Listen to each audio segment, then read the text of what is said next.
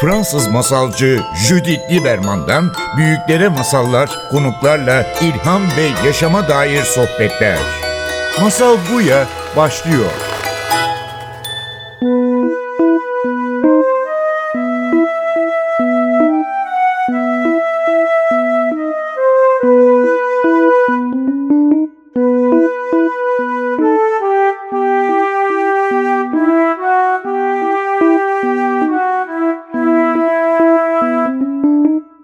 Varmış, bir yokmuş.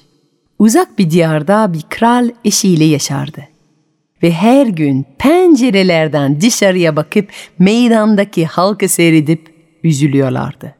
Çünkü başkentte her tür insan gelirdi ama kral ve kraliçe onların arasında en çok çocukları fark ederdi. O kadar çok çocuk vardı ki ülkede. Sanki herkesin bir değil, iki değil, on tane yavrusu oluyordu. Ama seneler birbirini kovalasa da kral ve kraliçeye evlat gelmiyordu. Bir gün tam da meydanda oynayan çocuklara bakıyorlardı ki elma, elma, gebelik bebelik elma, elma, çocuk isteyenleri elma bir sokak satıcısının sesini duydular. Tahmin edersiniz ki adımı hemen çağırttılar.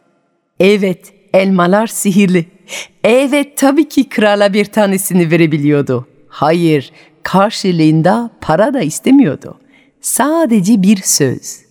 Elma paylaştıktan sonra onlara bir evlat gelirse halk için şehrin ortasından geçen biri pekmez, diğeri tahin akan iki nehir yaptırması için söz istedi satıcı. Kral bir heyecan, kaptı bir elma, akşam eşiyle paylaştı. Ve de adamın söz verdiği gibi dokuz ay sonra onlara dünya güzeli mis kokulu bir oğlan geldi. Oh, kral bin kutlama yaptı. Tam bir ay boyunca bütün halk onun sofrasında yedi, içti, müzik ve dansla yeni gelen çocuğu kutladı. Kutlamalar çok, kral cömert ve minnettar. Ama dervişe verdiği sözü tamamen unuttu. Artık kral, kraliçe ve bütün kraliyetin etrafında döndüğü yeni bir merkez var. Genç prens. Resmi sokaklara, binalara, evleri asılıyor. Onun hakkında her gün yeni hikayeler anlatılıyor. Kralın ozanları şarkılar yazıyor ve bütün ülke koro halinde onları söylüyor. Daha beş yaşında ama genç prens dünyanın merkezi olmaya öyle alışık ki onun için beklemek, paylaşmak veya özür dilemek kelimelerinin hiçbir anlamı yok.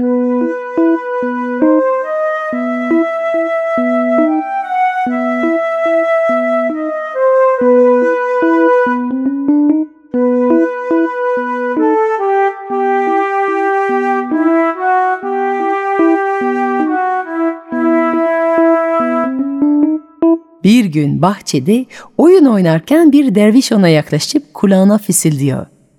Genç prens, anneleri hatırlat. Tutmadıkları bir söz var.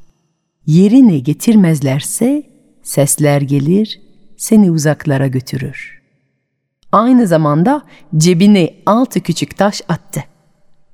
Genç prens verilen mesaj bir kulaktan girip ötekinden hemen çıkıverdi ve biraz sonra bu rahatsız edici karşılaşmayı aklından silip oyununa döndü.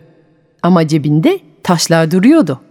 Akşam annesi taşları ipek pantolondaki cebinde bulunca oğlum altın ve pırlantadan oyuncakların varken neden bahçeden pis taşlar topluyorsun? diye sorunca birden karşılaştığı adam hatırlayıp annesine olanları anlattı. Kraliçenin yüzü korkudan kiriçe döndü ve bir sonraki gün kral söz verdiği iki nehri gerçekleştirmek üzere mühendis, mimar ve ustalar çağırdı. İnşaat aynı günde başladı. Bir ay geçmeden şehrin ortasında iki yeni nehir akıyor. Bir tanesinde pekmez, ötekinde tahin. Halk istediği gibi gelip çanak, şişe doldurmaya başladı. Günlerden biri yaşlı dul bir kadın merkeze doğru küçük adımlara geldi. Ne görsün? Haftalardır evinden çıkamadığı için yeni nehirlerden haberi yoktu. Aman aman kıyamet günü mü görecektim bu hayatta? Artık nehirler su değil de neler getiriyor? Yakında yağmurlar arpadan, göller yoğurttan olur. diye şaşırdı. Evine gidebildiği kadar hızlı gidip evden küçük bir cam şişe, bir yüksük, bir de çay kaşığıyla geldi. Sonra nehire eğilip kalkarak kaşığı doldurup yüksüğü doldurdu ve cam şişeyi doldurmaya başladı. Eğilmek onun için öyle zordu ki titrek ellerle şişeyi doldurmak bütün sabahını aldı. Pencereden prens onu seyredip gülüyordu. Tam şişe dolunca prens bir taş atıp kadının ellerinden şişeyi nehire düşürdü.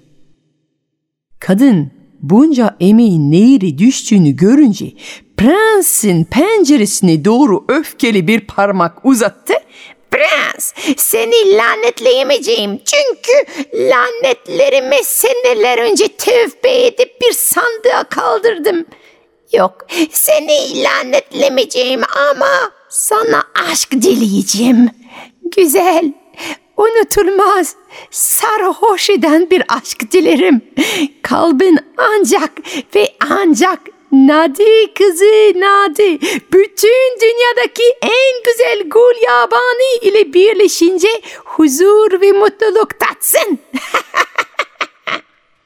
o gün prens bu sözleri pek kulak asmadı. Yaşlı bir teyzenin boş lafları zannetti. Ama o günden sonra rüyaları değişti. Seneler geçiyor ama her gece rüyalarında yollar, nehirler ve uzaklarda onu bekleyen iki uzun siyah örgü görüyordu. Daha önce hayattan tek beklentisi oyun, şaka ve mutfaktan gelen tatlılar olmuştu. Ama artık prensin kalbinde bir özlem var. Kelimelere dökülmeyecek kadar gizemli bir arzu. Prens büyüdükçe de bu arzu onunla büyüyor. Çocukken bir kıvılcımdı. Artık bir yangın oldu. Tutku onu öyle yakıyor ki iştah, neşe, istek, bütün hayat enerjisi ondan akıp gitti. Kral oğlu için birçok doktor getirtti. Her gelen bir çay, bir ot, bir iksir hazırlıyor ama nafile. Prens iyileşmiyor.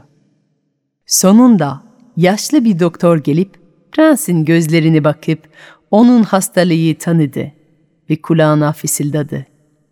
Prens, aşk başka hastalıklara benzemez. Onu iyileştirmek için tek bir yol var. O da kapının önünde başlayan yoldur. Aşk, hareket, cesaret ister. Aşk, peşine gidilmeye değer tek şeydir bu hayatta. Zira onu takip etmeyen yaşadığını söyleyemez. Bu sözler prensin gözlerindeki perdeyi kaldırdı ve bir sonraki sabah uzun zamandır onu çağıran yola çıktı. İnsanların dünyasının ucuna gitti. Orada derin ormana girip öteki tarafından çıkınca artık Gulyabanilerin dünyasındaydı.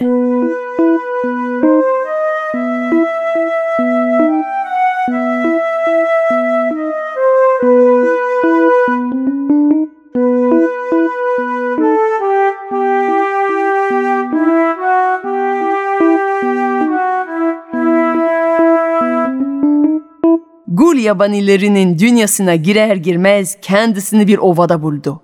Ovada da dev inekler var. Her biri bir deveden büyük. Bir koku aldı. Bir et pişiriyordu. Ve geldi bir çobanın yanında açık ateşte koca bir inek pişirmekte olan dağ gibi bir adam. Prens koşarak adamın karşısına çıktı ve elini tutup alnına yapıştırdı. Seni selamlıyorum amca deyip elini öptü. Gulyabani gülümsedi. Gel oğlum. Beni önce selamlamasaydın seni yabancı zannedip yerdim. Ama madem elimi öptün o zaman yanıma otur, ekmeğimi paylaş ve hangi dertler seni bu dünyaya getirdiğini anlat. genç prens başına gelenleri tek tek anlattı. Ve Nadi kızı Nadi bütün dünyadaki en güzel gulyabanı onu aradığını söyledi. Aman oğlum, bu bir lanet değilse nedir? Gel vazgeç, başka bir şey iste. İmkansızların peşini gitmek gözlerini yakar, kalbini yıkar, aklın şaşar. Ama genç prens bu dünyada başka hiçbir şey istemediğini biliyordu. O nedenle çoban Eh, o vakit oğlum, git abime sor. Benden bir gün büyüktür.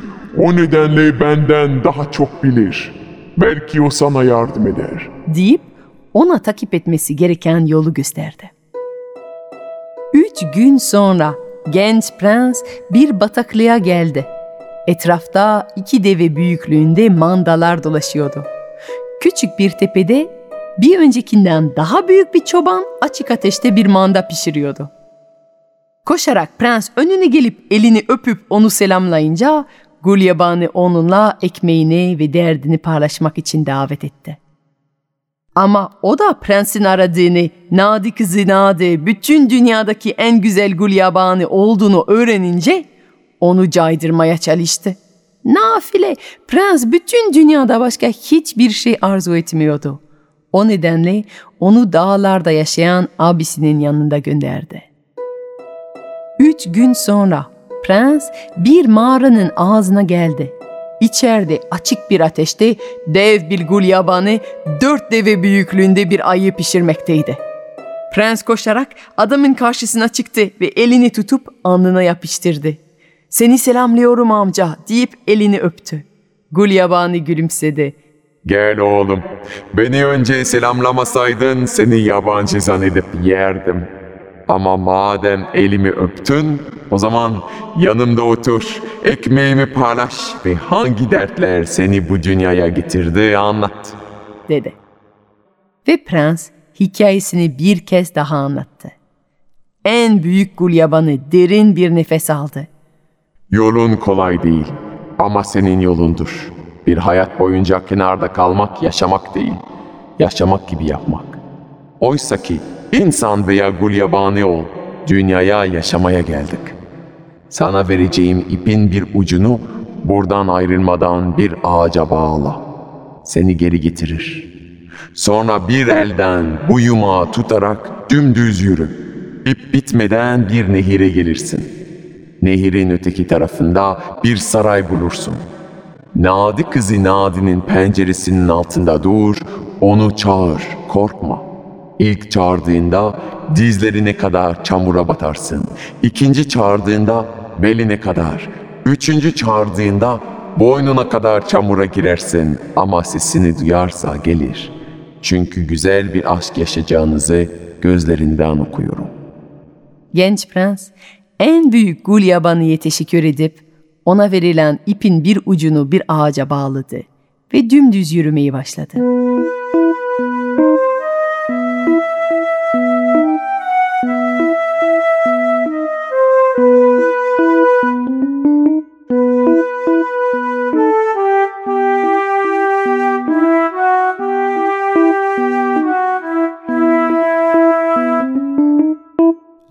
Bitmeden bir nehiri geldi. İp bağlayıp öteki tarafında yüzdü ve Nadi kızı Nadi'nin yaşadığı saraya geldi. O an güzel bir şarkı duyup onun sesini takip etti ve açık bir pencerenin altında saklanıp çağırmaya başladı. Nadi kızı Nadi, bütün dünyadaki en güzel gül yabanı. Bunu der demez. Topraklar yumuşayıp onu dizlerine kadar yuttu. Prens tekrar pencereye doğru çağırdı. Nadi kızı Nadi, bütün dünyadaki en güzel gulyabani.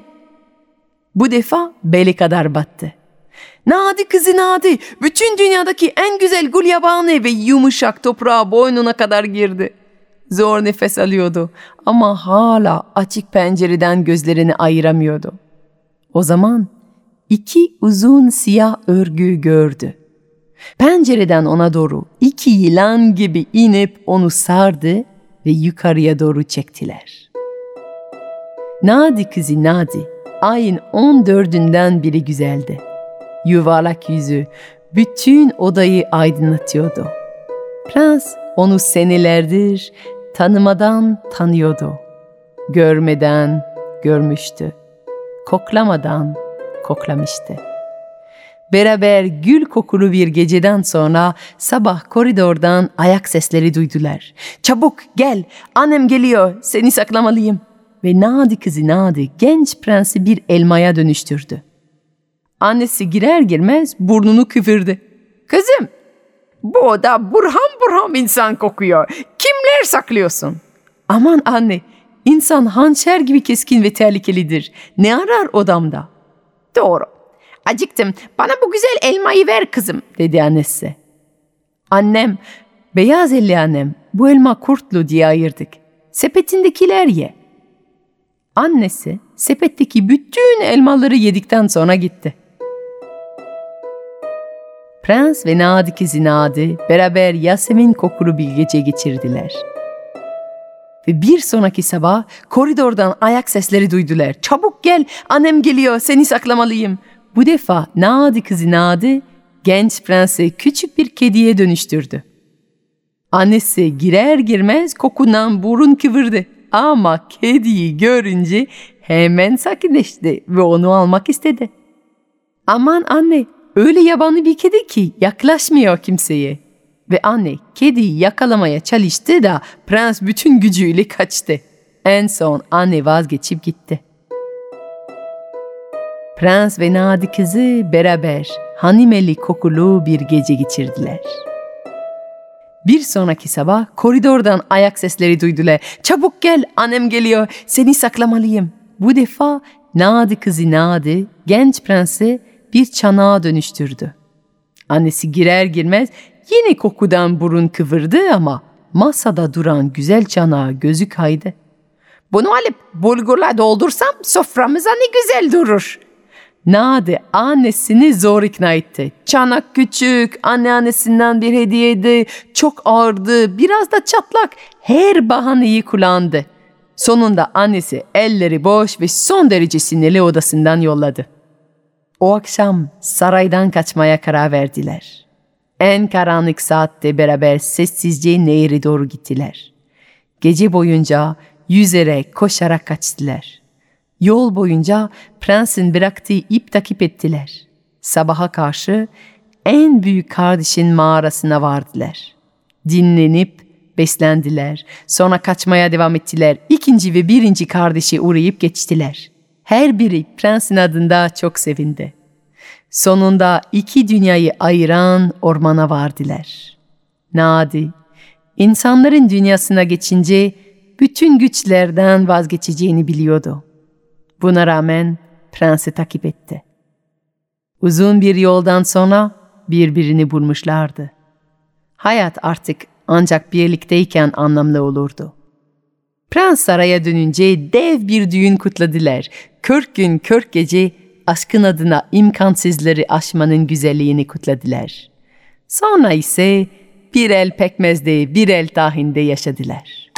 Fransız masalcı Judith Lieberman'dan büyüklere masallar, konuklarla ilham ve yaşama dair sohbetler. Masal Buya sona erdi.